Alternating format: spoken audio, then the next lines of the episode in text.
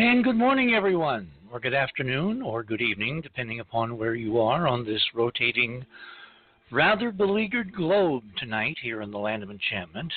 Welcome to the other side of midnight.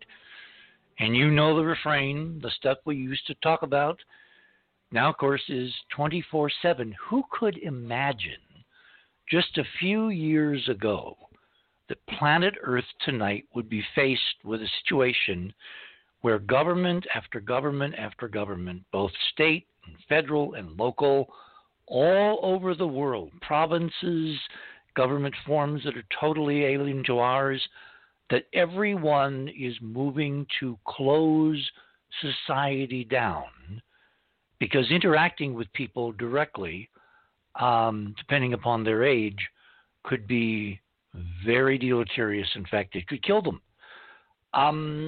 That's only one of the aspects of what we're going to talk about tonight. What I thought we would do, given that we have people literally who are part of the show who are all over the world, would be to bring a few of them together who have interesting experiences and just talk about kind of what's going on out there, the sense of the country, of the planet, of the various countries that the people who are on the show many, many times represent. Before we get to that, however, let me give you a couple of items at the top of the news that are very important. Dr. Anthony Fauci, who, of course, you know, is one of the key people in the National Institutes of Health, who is in charge of this administration's policies regarding the coronavirus, has been all over media. He was on Meet the Press this morning. He is now open to the idea of a 14-day national shutdown in the United States to keep people who do not have the virus from contracting it from those people who do have it and don't know they have it. I mean, one of the aspects of this which is so pernicious is that you can be perfectly fine. You can be walking around exemplifying zero symptoms of anything but good health, and you can be infected and you can be spreading virus. You can be doing all the things that they say to us that we're not supposed to do, like cough in, you know, public crowds, or shake hands, or do all these things that transmit the virus to other people.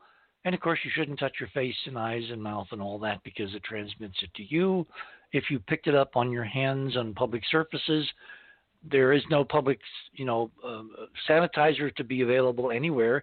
I've heard some rumors that there are some stores online that still have some. But the main thing is, do not panic. Given that this disease is really only fatal to a small percentage of the population, it shouldn't be hard to guard that percentage from harm. You just interact with people who are more elderly in a different way than you would interact with people that are younger and have robust immune systems, et cetera, et cetera. So that's the first item. Fauci is open to a 14-day national shutdown. Item number two, we're being told that we need to practice this new technique of social distancing. I mean, until this situation, I had never heard the term social distancing. Although with the rise of the internet and the ability to work like I do most of the time from here, from home, from the middle of nowhere, desert in the American Southwest, I guess the change for me is not as much as it would be for a lot of other people. Item number two is a very interesting column by a guy named, I want to get this straight here, Fowler. I'll get you his first name in a moment. He is a columnist for the Washington Post. He was in, apparently, I think Singapore when the SARS outbreak occurred. Yeah, Geoffrey Fowler. He's a technology columnist, and he's been quarantining at home, working from home. And he says, I'm just going to read you the first couple of paragraphs. It's been 8 days since I last stepped into the office. Like thousands of other workers in California, I've been doing my job and staying put at home to avoid spreading or catching the coronavirus contagion called COVID-19. This isn't my first outbreak. 17 years ago, I self-quarantined in Hong Kong for 3 weeks to avoid the epidemic of severe acute respiratory syndrome, or SARS. My work from home beard, he says, is the same. We can see that in the photograph. But this time, the internet has changed everything else. So he goes into all the things that the modern technological internet miracle has made possible, which means that if you are really quarantining yourself, if you're staying apart from other people, it's really not the hardship that I'm hearing from an awful lot of folks. I mean, they seem to be really upset that they can't go to concerts or baseball games or get on airplanes freely or go to concerts. It's like, it's only temporary, folks. It's not going to be forever. And, you know, we're from pioneers. We came and pioneered a continent. Don't you think we can spend home with Netflix and the internet for a couple of weeks? And if our jobs allow us to participate that way from home, isn't that an amazing positive development? The other thing is, for those people that are in service industries where you have to meet people, and I have some friends who have restaurants, and of course that's a great concern, because if you don't have customers, you don't have a restaurant. There are plans economically in Washington, and they're moving bills through the House and hopefully through the Senate that will allow people who are on the short side of the income to actually get checks directly from the federal treasury, which should tide people over. And there's been a lot of, shall we say, back and forth between the Democrats and Republicans. But there is a bill on Mitch McConnell's desk tonight, which should be enacted sometime in the next couple of days by the Senate, which is the first part of this money, which is going to go to disadvantaged income earners, those people who do not have paid sick leave. And there are discussions for small proprietorships like restaurants and local grocery stores and all the mom and pop, you know, stores that we frequent so often. So let's get into it. Tonight what I want to do is I want to move between our participants in a kind of a seamless conversation. So let me introduce who the players are going to be tonight, and then we'll get into the conversation of the morning. We're going to have Tim Saunders with us. Tim, as you know, is well known to this audience. He's a British national who grew up near the south coast of the United Kingdom and became very entranced with yachting and boats, and ultimately at the age of 10 decided he wanted to become a yacht designer. Well, he is. In fact, he has a world-class yacht design company. Tim Saunders Yacht Design Limited continues to evolve and develop multiple iconic systems, super and mega yacht projects for the local and international clientele that he services. Another person we're going to bring on tonight is Andrew Curry, who, of course, you all know, his artistic career as a community public artist began a few years ago. He worked with neighborhood groups to create murals. He is a graphic designer and illustrator. He is servicing large and small Canadian companies. He's worked with Hollywood. He does storyboards for Hollywood, and is very active in commercial TV advertising. Andrew has a Bachelor of Arts from the University of British Columbia, a diploma in graphic design and illustration, and a master's in art therapy. And the concept of therapy is going to be entering our conversation at some length tonight. The third person who's going to be joining us in the next couple of hours is Robert Morningstar, who, of course, you all know. He's a specialist in photo interpretation. He lives in New York City, which is kind of like ground zero for some of this. He does geometric analysis and computer imaging.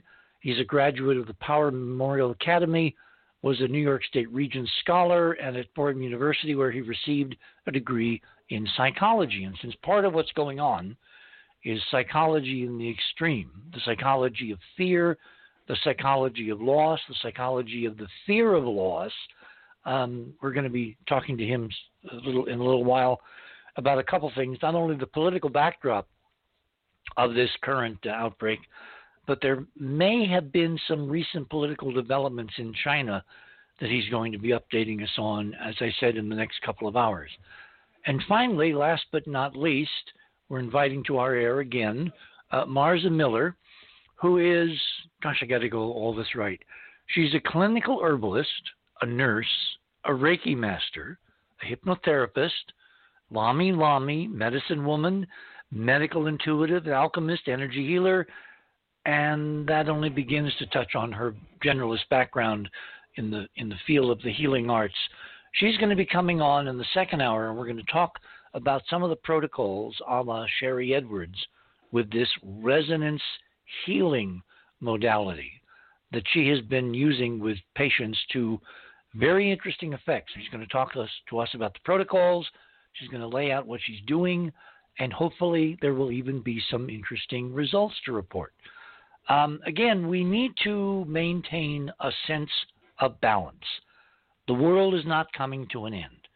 The actual number of people who will be drastically or fatally affected is relatively small, provided we take appropriate precautions, which means that if you're out having one of those pool parties that's outside of Tim's hotel, you do not run back to your house and, go and hug grandma, because you have no idea who was in the pool with you or where they've been, et cetera, et cetera, et cetera. So this is part of the idea of getting us in tune with taking care of other people than ourselves. And finally, in the third hour, we're going to be also joined by Georgia Lambert, because there is something so, I don't know, is it the wrong term to say metaphysical about this? I don't think so. I think this is not your normal, everyday political, economic, medical crisis. And that gets us back into the psychotherapy of how people are dealing with a threat which is so, it's almost so invisible that people are going out and hoarding masses of toilet paper as a kind of the one thing they can do to protect their family, that is almost the only thing they can think they can do. So without further ado, let me go to the right screen here. And Tim, you're on the air. Well, good morning. So I'm stateside. I can actually say good morning this time. I mean it. Here in Turkey with the cockerels entertaining us. Well, tell us your sojourn from Turkey to eastern Florida. How did you get there? Why are you there? And why have you suddenly decided that you, I guess, have to stay for a while? Well, I hope you're all sitting comfortably. Around 7 weeks ago, I left for a meeting in Istanbul. I packed a small bag. I had a coat, and the next day after the successful meeting, I was asked to go to Italy to the design and management of 4 different yachts, new models coming into production. So I actually left Istanbul with snowflakes coming down and my thick coat on, which I still have in Florida, not using very much at the moment. But anyway, I went to Italy and kind of became slightly marooned. It was an intense start to 4 new projects. So I was very focused on my work. But around, I could obviously see that things were changing slowly in the north of Italy. Obviously the outbreak in Milan and near Milan, and sort of the red zone, the epicenter started to creep down. I was in the eastern, sort of mid-eastern side of Italy, just north of Ancona, and I was staying in a business hotel, which ordinarily was very busy through the week, and the weekends was very quiet. But slowly the numbers started dropping off. Having been there for sort of 5-6 weeks, every day. It was sort of, we came on sort of first name terms with sort of the people that worked in the hotel, and sort of, they were very friendly, very accommodating, and, they're just nice people, delightful people. But, every day this epicenter was coming closer to us until the point that, we'd look in the newspaper and sort of the orange area would be just north of where we were, and literally at a certain point, some 10 days ago, my client suggested that we should just get out because it seemed a sensible thing to do, because, at that point the schools had been closed, and people were not frequenting restaurants, and the business hotel was empty in the week. I was, one of 17 people staying in this huge hotel. The whole atmosphere changed very, very quickly. I mean, we can sort of jump back into lots of details later, but I'm just giving you a very quick overview. Mm-hmm. So, 10 days ago, I had to fly through Milan airport. I was actually very reluctant to do it because I felt that where I was, there was fresh mountain air. The people I knew were sort of the same people. I said the people I knew, the people I was in contact with, were the same people I knew every day. And we're all aware of what's happening. So it was not like some sort of, huge crowd or large gathering or something. It was a very small number of people, which we all knew each other. We all knew we were all being careful. But alas, I was reluctantly brought out of Italy. I couldn't go back to Turkey because Turkey closed its doors to Italy at that point. And so I couldn't go east, so I needed to go west. So I went to west and to Florida, landed in Miami 9 days ago. And since then have, been enjoying a very different environment. But of course, in those 9 days, the environment here has completely changed as well. This sort of wave of hysteria, I would say, and some unfortunate real sickness, cases of sickness as well, has followed me pretty quickly to the point where obviously I'm not going to state the obvious. I think everyone's aware that as of last Friday, President Trump decided to cut European flights off from the United States. So I thought, okay, I'll continue because I have a British passport. I can, as the UK was exempt, I can, of course, go to the UK. But my plan was... And then the idea was to fly from the UK, let's say Heathrow, back to Turkey, right? Exactly. But Turkey stipulates that you need to be outside of Italy or China or Iran, for example, for 14 days self-quarantine before you come back into Turkey. So 10 days was not enough for me. So my original plan B was actually to stay in Florida until next week and then fly back to Turkey via London. But of course, then the news came again that, in fact, the UK was not going to be exempt. And so we're now on total shutdown. Well, wait. So are the flights forbidding people who want to leave, let's say, JFK to go to London, or only from London into the United States or, United Kingdom? Well, Richard, let's just look at this. I don't wish to occupy the whole show because we all have lots of very interesting points to say, but I think this is a very, very important to sort of lay the ground rules down. The flights are still going to the UK until Monday. After that point, it is not clear, but I know for a fact that, for example, a friend of mine flew back to Holland today, and this is a complete. My personal view is that if people jump on a plane and go back to be with their loved ones, they're actually potentially bringing a risk with them to their loved ones. And secondly, without testing, we have no way of knowing. And secondly, you're going to sit in a tube, an aeroplane, and breathe the same air as some 300, 400 other people.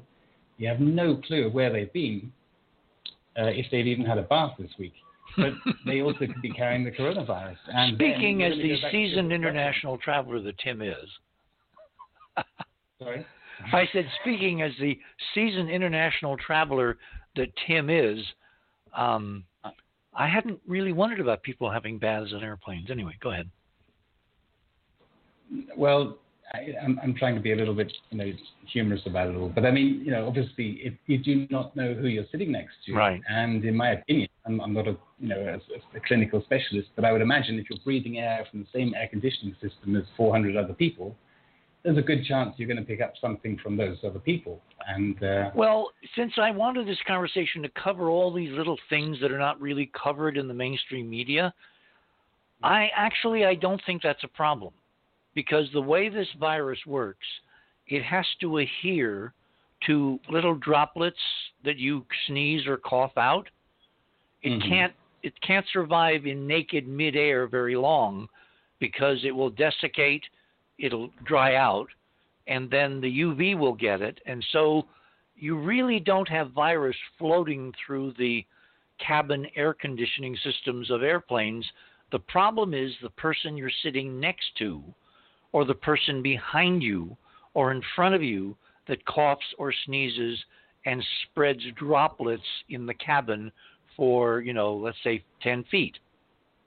That's the danger. Just to interrupt slightly, I don't know when the last time you went on a plane was, but it's quite a regular thing to see the air conditioning system just before or after takeoff with sort of like a dry ice sort of grey smoke coming out of it. Right. It's actually a smoke. It's actually water vapor. Yeah, exactly. So in my opinion, there is a lot of water vapor going on in an aircraft, especially with the change of altitude and the change of oxygen and so on as well. So I think there are little droplets there. Again, I'm not a specialist on water vapor, but as you know, we've done quite a lot of research about different states of water. Yeah. I personally believe the most responsible thing for me to do is to stay right where I am. And because, you know, let's put it on the table. If I go back to my kids in Turkey now, then I have a very strong chance of bringing a risk to them.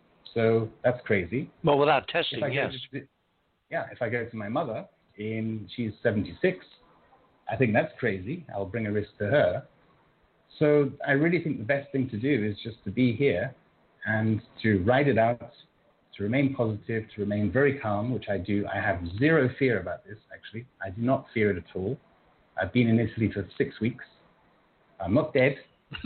I did have a very slight cough, a very slight cold about 5 weeks ago, but that was just a normal sneezing, sort of runny nose type cold, which I would have had normally. Another coronavirus. No, but seriously, if we did not know about the coronavirus, let's face it, how many times would we have like a runny nose cold? I mean, we'd think nothing of it. Yeah. Well, the problem is who we interact with, who is above a certain age and whose immune systems are compromised. And I have a feeling that this virus really is almost targeting elder parts of the population, which gets into something we're going to talk about with Robert in a couple hours. Because if this is, as a number of experts, including a very interesting individual named Dr. Francis Boyle, are saying that this was a weaponized virus which got out of that lab in Wuhan, then it's been tailored to have certain particular properties, and one of those seems to be it attacks the elder populations. Well, that's very interesting. I mean, I've been in contact with one of my clients in northeastern China, and I've actually posted a little note. Oh, that's right. You and Kintia did a yacht project with that group. What's going on with them? What are they reporting? Well, I do not want to mention any name of course, the company or the individual, just because I don't think it's fair. But I mean, again, I don't think there's much point in me either, you know, word for word reading what's on the radios with pictures. I think if the listeners would like to read, then they can go to the fast link to Timothy's section. And there's a note which just gives a sort of, you know, first-hand account of one of my clients who lives in northeast China. And, you know, the bottom line is, do take this very seriously. Do not laugh it off. I mean, I'm literally here in Fort Lauderdale, and obviously the spring break is going on. And despite even sort of the law in Miami and Fort Lauderdale, you know, being changed or rapidly being updated to prevent gatherings of more than 250 people. I had a copy sent through to me earlier today. I walked along the beach today, and there were literally, you know, hundreds, or maybe, you know, around 5-6 o'clock in the afternoon, maybe still 1,000 people on the beach.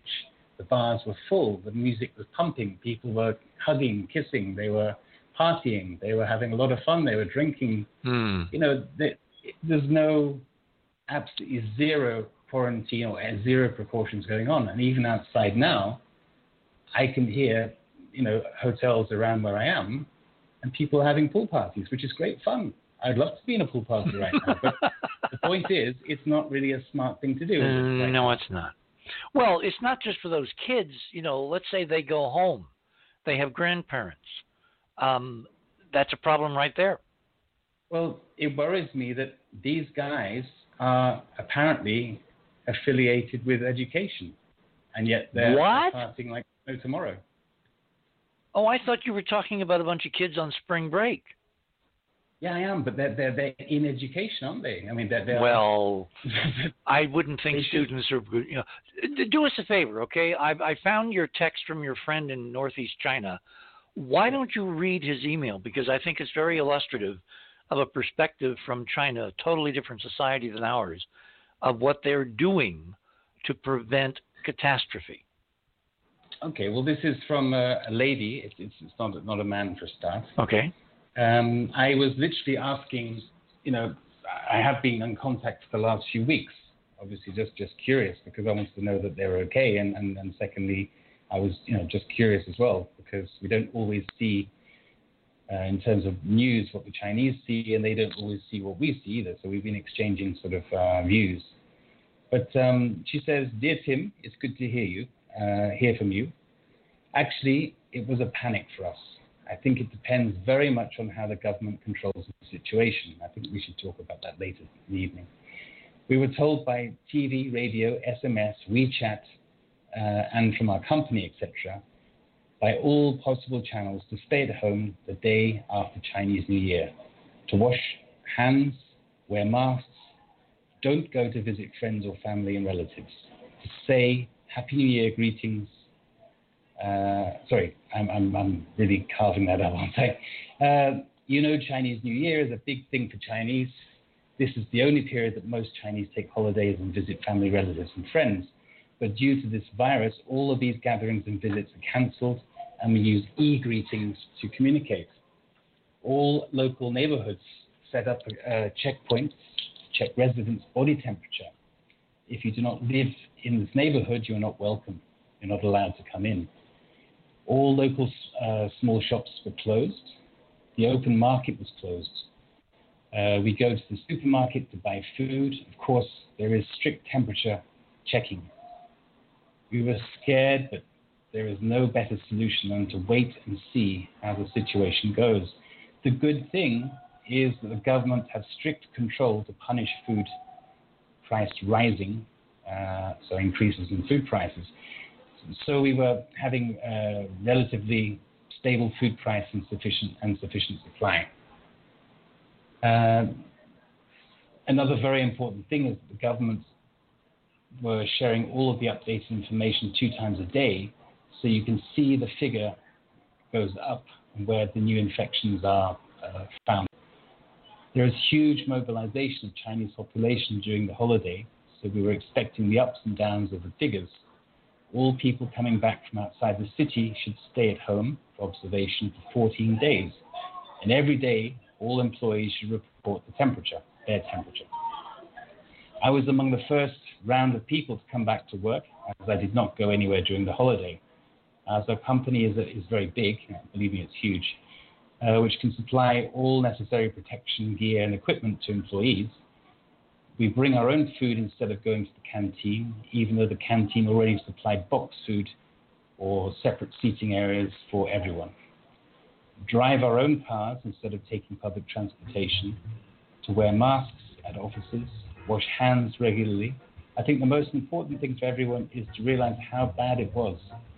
We have some local cases that somebody do not wear masks of some infected person going around by bus or by train. And the government said not wearing masks is a hazard to public health. And the infected person going around is also a hazard to public health. We should all be self-conscious and not bring trouble to others and society. Tell you what, let me stop you there because we're at the bottom of the hour. My guest this morning, my first guest, is Tim Saunders. We're talking about coronavirus and situations on the road. We're going to have reports from people in interesting international situations. Andrew Curry's joining us next. He just brought his family to Phoenix for a baseball game that was canceled, and he'll tell us the background of that. You're on the other side of midnight. My name is Richard C. Hoagland. We shall return.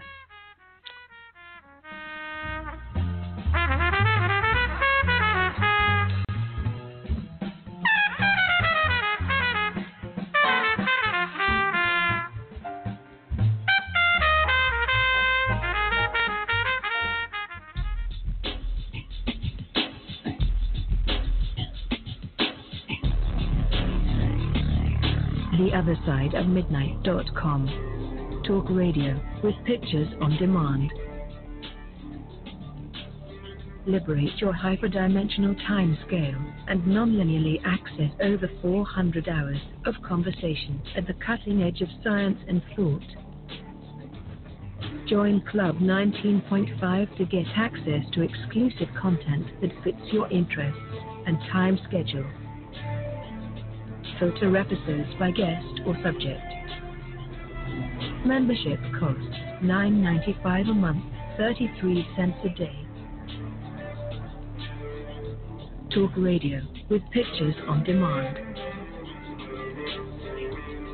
theothersideofmidnight.com.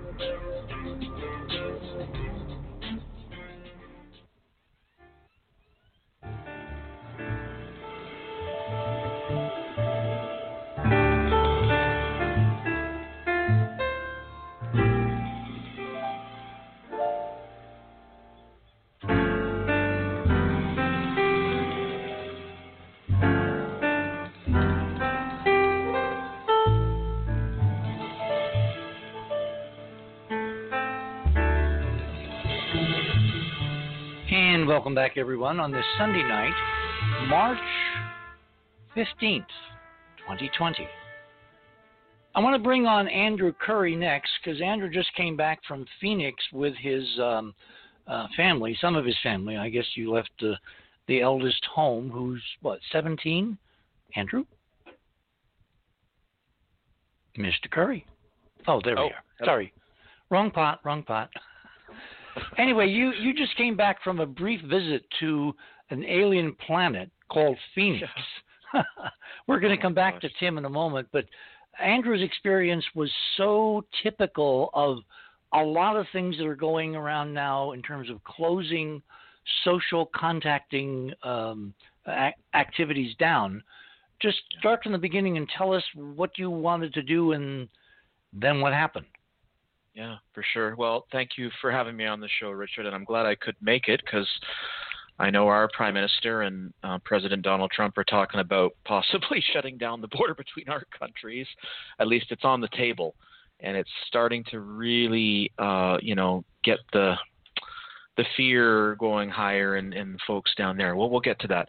So we went down to Phoenix, Arizona during the spring Major League Baseball MLB spring training season, and my middle son, he plays on what's called a travel baseball team. So it's sort of like a specialized group of kids who play a lot of baseball sort of during the winter season, and then they go down at various age levels. So he's in what's called the 12 and under category, and so we did this last year, and it was fabulous. We just had a great time down in Phoenix. So we sort of expected the same thing. We all kind of, as parents, looked at the weather and went, are you kidding me? It's like pouring rain when we're going to be down there for this tournament. So we get down there. Well, here's the thing, Richard. We take off on Tuesday, and right away there's turbulence on the plane. I mean, it was rocking, and especially when we got close to Phoenix, the weather was just like it was overcast, and they couldn't find good air, and the flight attendants were like dancing down the aisle and bumping into everybody, and it's like, uh-oh, what's going on? Talk about omens. Even before we left, my older son was like, I don't want you guys to go. And it's like, well, we're already set. It's already in motion.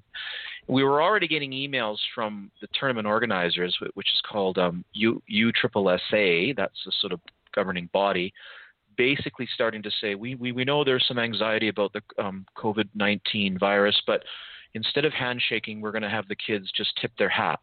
This is what we did last week in another tournament, because there's a whole series of tournaments that go on during the spring training. Mm-hmm. So we already, it's a little bit touch and go. So we take off, we get down there, we get to the hotel, and it's raining. I mean, it is pouring rain. It is like just coming down cats and dogs. So Phoenix, Arizona. Okay. It is just, it's coming off the Pacific. It is just raining. I'm from Vancouver, which is just above Seattle in the Pacific Northwest. We live on the edge of a rainforest. And we had one heck of a rainy winter, Richard. And we had a 2-day period recently where we had more rain in our city than some parts of Canada get in a year. Wow. It's been It's been ridiculous. So we get down to Phoenix. We're expecting some sun because it's a nice time of the year because you get those beautiful warm hot days, but not too hot. And the nights are like you can sit by the pool. Kids are playing in the pool, and you can sit down and have a drink or a cup of coffee or whatever it is that turns you on.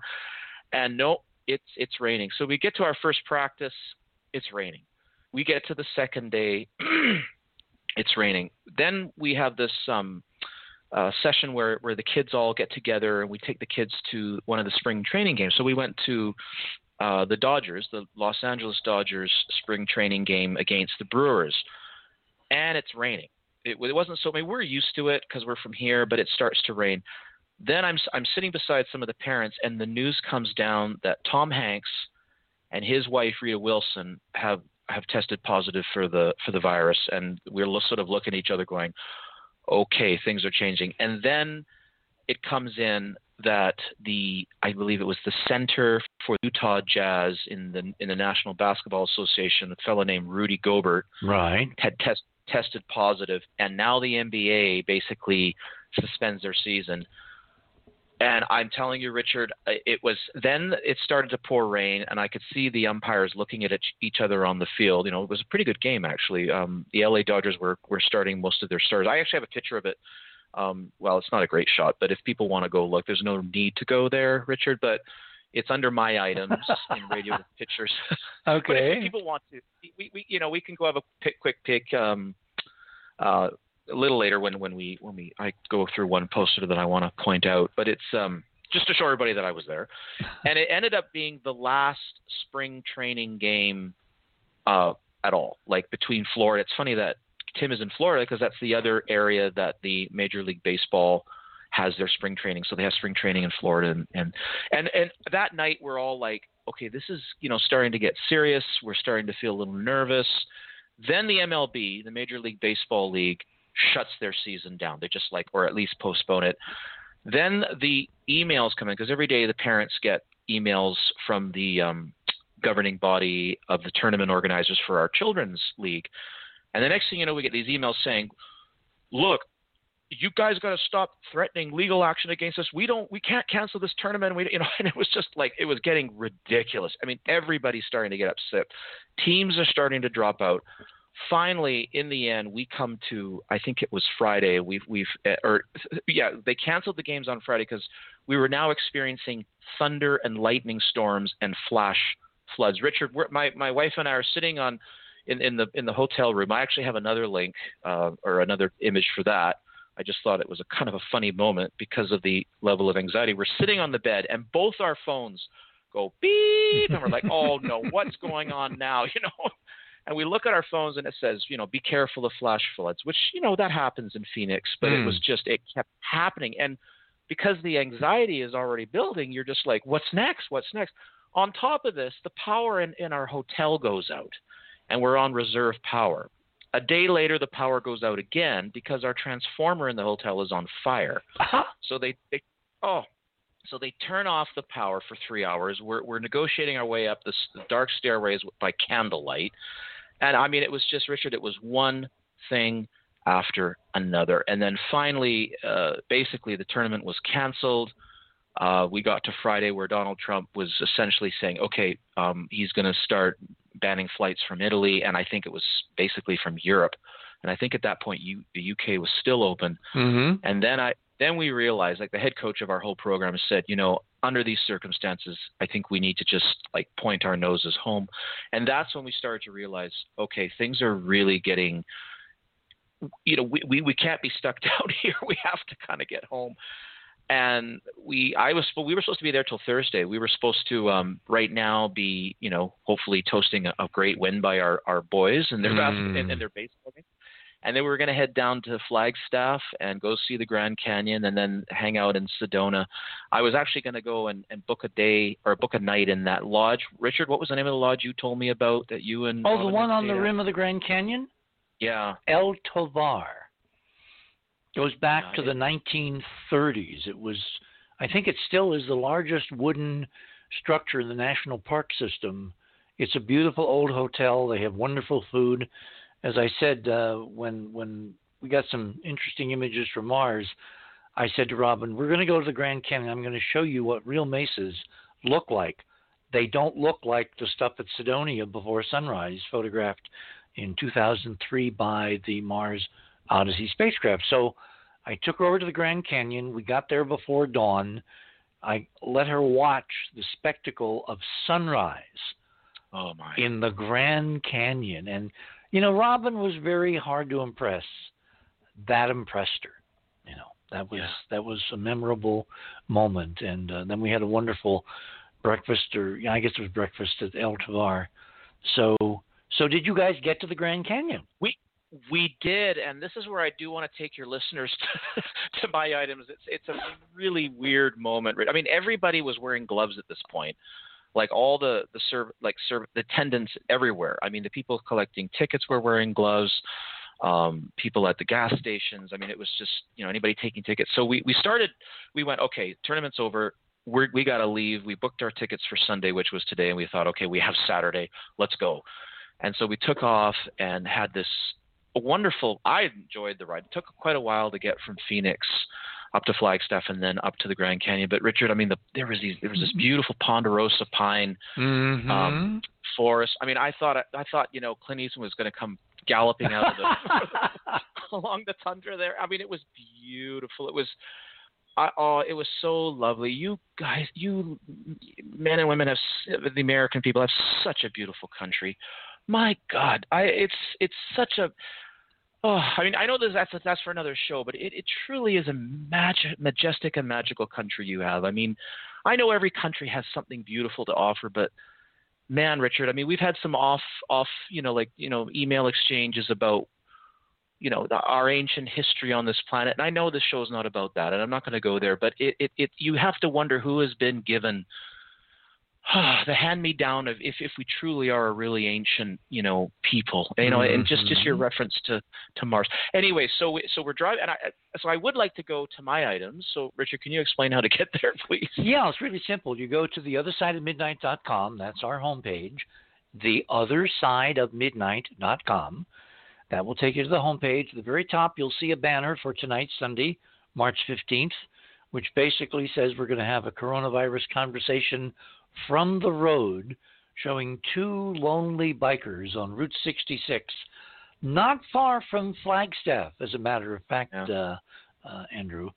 And you then click on that banner. That takes you to tonight's guest page. Under the banner at the top of the guest page, you'll see Tim's items. Click on that. That will take you down to his section already with pictures. And I guess you want us to focus on item number 1. Yeah, Andrew's items. You said Tim, but that's... Oh, did I say Tim? I meant Andrew. Sorry. Yeah, item number 1. So I call it a spiral viral. So we're on the road. We're trudging along. We decide to take a little pit stop at a gas station. And is this on the way to the canyon? On the way to the canyon, just a nondescript gas station off the side of the road. So there's you and your wife and two of your boys, right? Two of my boys, yeah. And so we get there. We walk up to the door. We didn't notice this at first, but we get into, you know, can we use the washroom? And she hands us, again wearing the gloves, she hands us a little bit of toilet paper and a couple of paper towels. And then we're like, we go, you're rationing. She goes, yeah.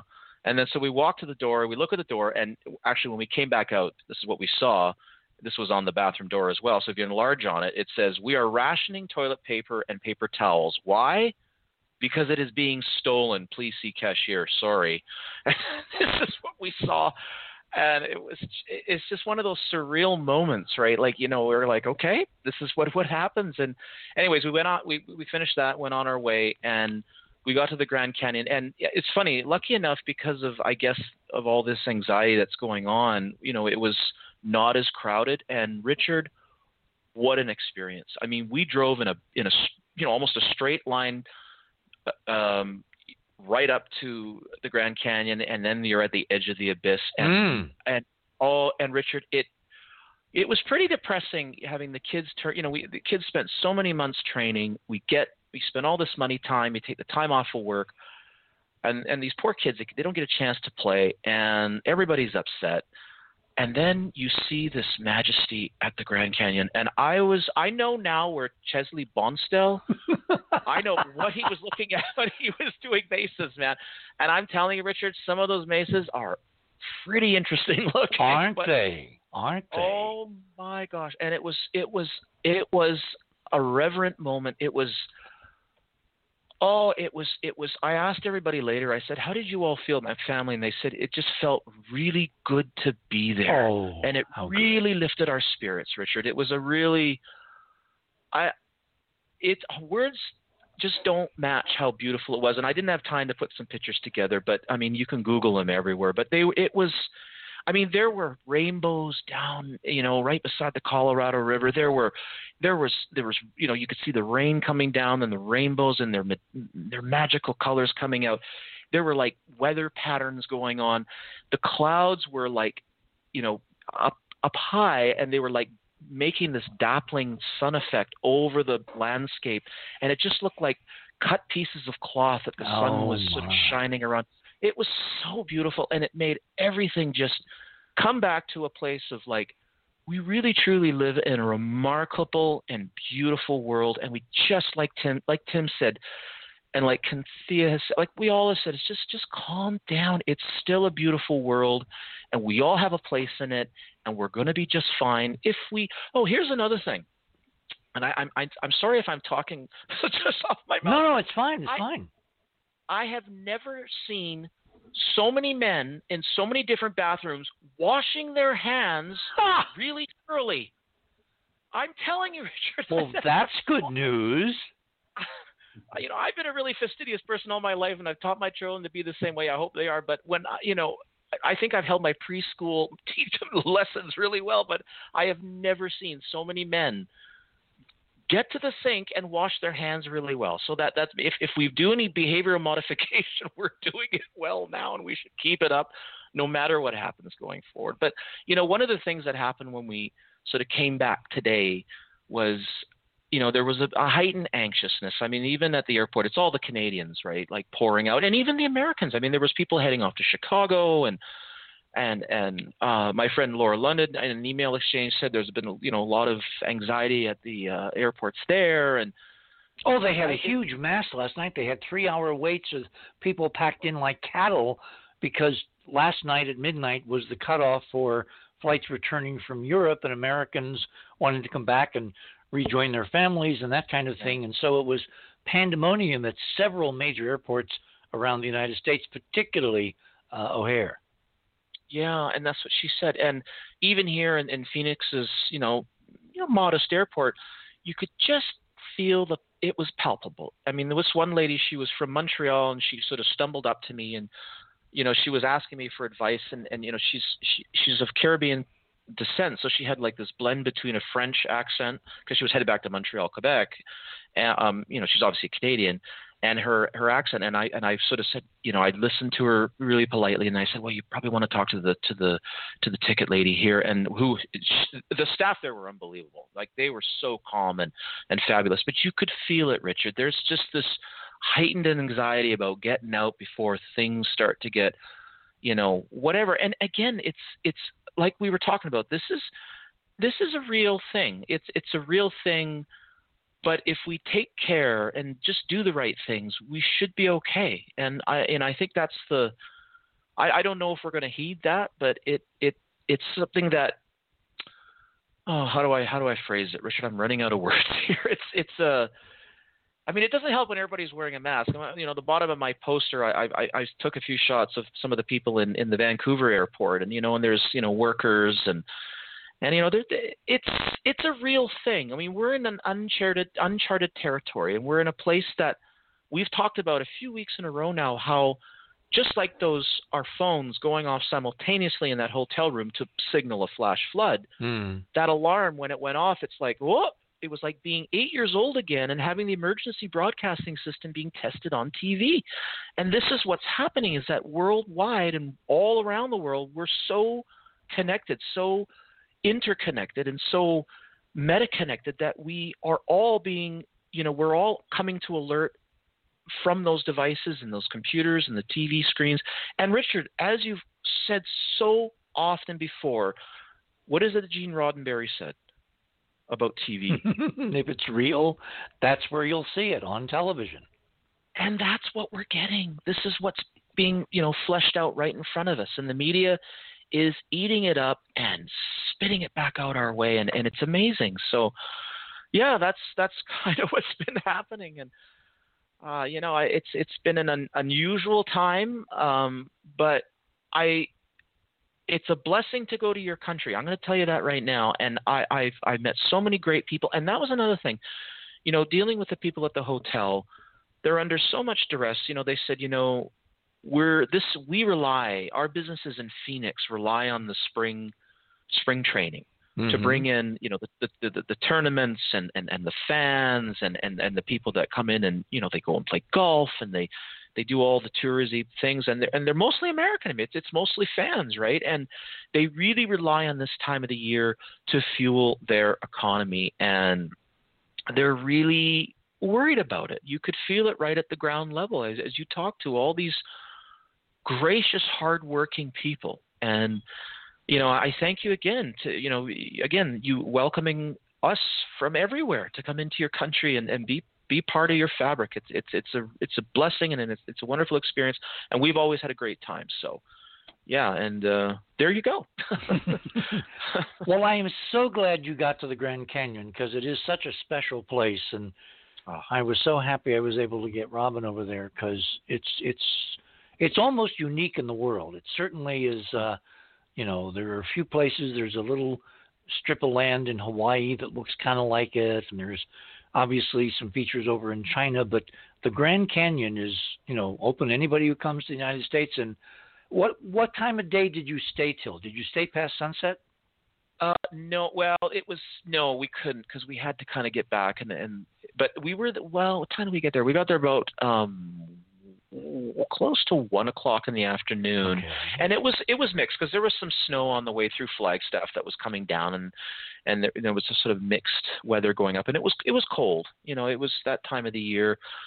We were there for, that's another thing, Richard. We were there for 2 hours. I swear to you, it felt like 40 minutes, 45 minutes. I mean, it was so peaceful. It was again, very similar to what I felt in the Hoover Dam when I was there recently. There's these, it was almost like looking down into like 1,000 cathedrals, 1,000 temples, just like right out in front of you. And there's this beautiful plaque as you sort of come up to the South Rim and out of the parking lots. And it's this round circle that says something like, "All the tribes of this area call this place home." And there's these beautiful stars that go around this circle that names all the tribes of the area.